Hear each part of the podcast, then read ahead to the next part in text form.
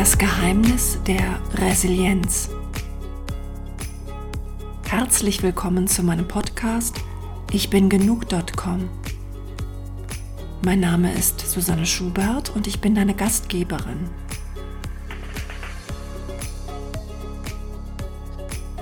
Weißt du, was eine Stehaufpuppe ist? Es ist ein Spielzeug für Kleinkinder, eine Puppe aus Hartplastik mit rundem Kopf, lächelndem Gesicht und einem Kugelrumpf. Du kannst sie umwerfen, so oft du willst. Die Puppe richtet sich immer wieder auf.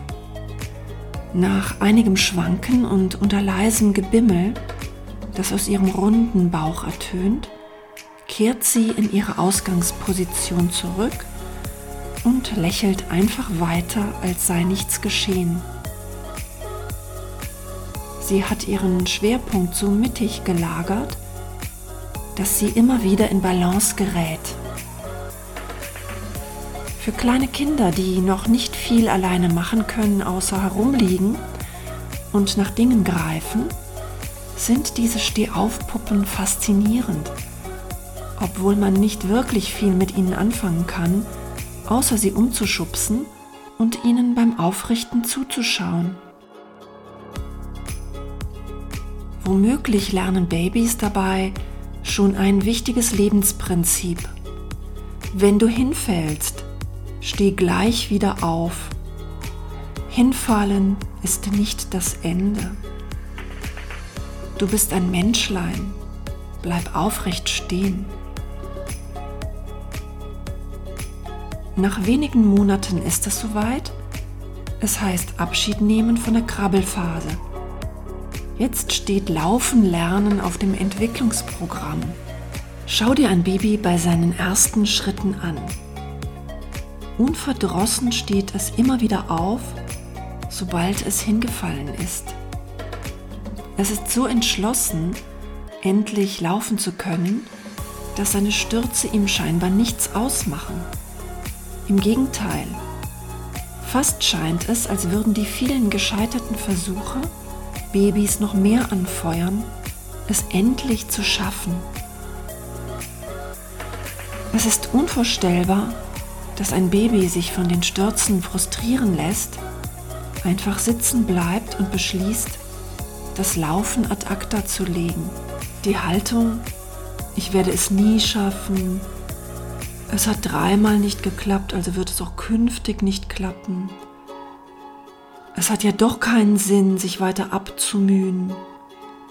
Diesen Schmerz oder diese Blamage tue ich mir nicht mehr an. Diese Haltung wird man bei Babys vergeblich suchen.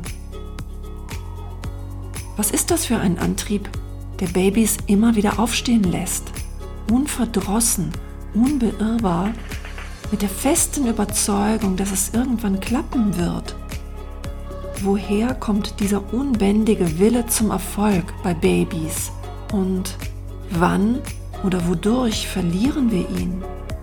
Dieser Wille kann ja nicht anerzogen sein, also ist er uns einfach in die Wiege gelegt. Der Drang, sich weiterzuentwickeln, ist von der Natur eingerichtet. Diesem Drang zu folgen ist natürlich. Wenn du diesen Drang dich weiterzuentwickeln, nicht mehr verspürst, ist etwas gewaltig schiefgegangen. Dieser unbändige Wille, aufrecht stehen zu können und selbstständig, ohne fremde Hilfe, auf eigenen Beinen stehen und laufen zu können. Das sollte uns Erwachsenen eine Mahnung sein.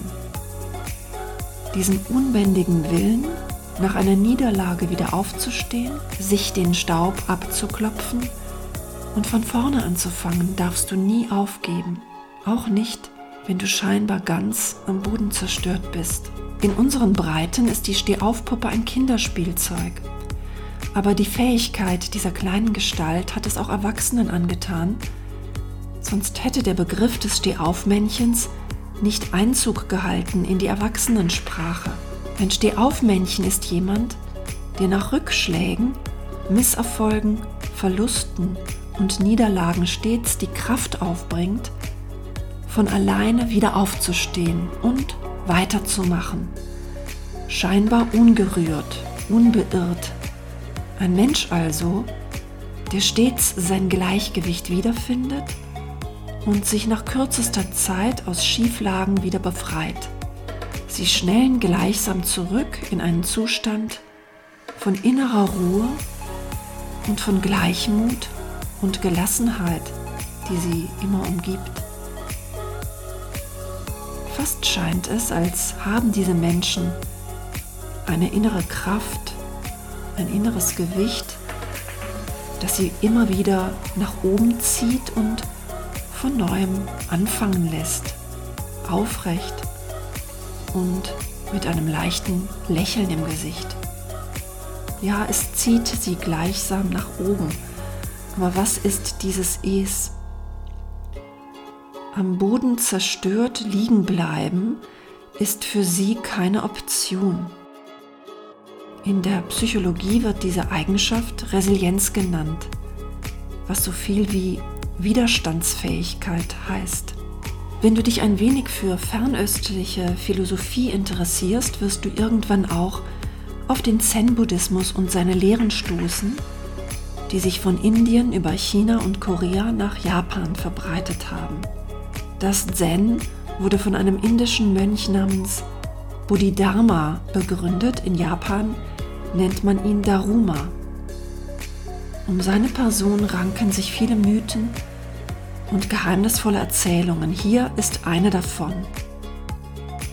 Es wird erzählt, dass Daruma neun Jahre lang ununterbrochen vor einer Wand sitzend meditiert habe, bis ihm schließlich wegen dauernden Nichtgebrauchs seine Arme und Beine abfielen.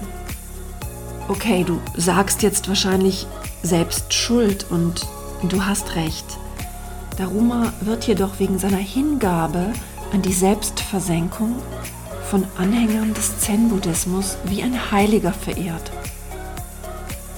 Seine Gestalt wird eiförmig dargestellt, weil ihm ja Arme und Beine fehlen.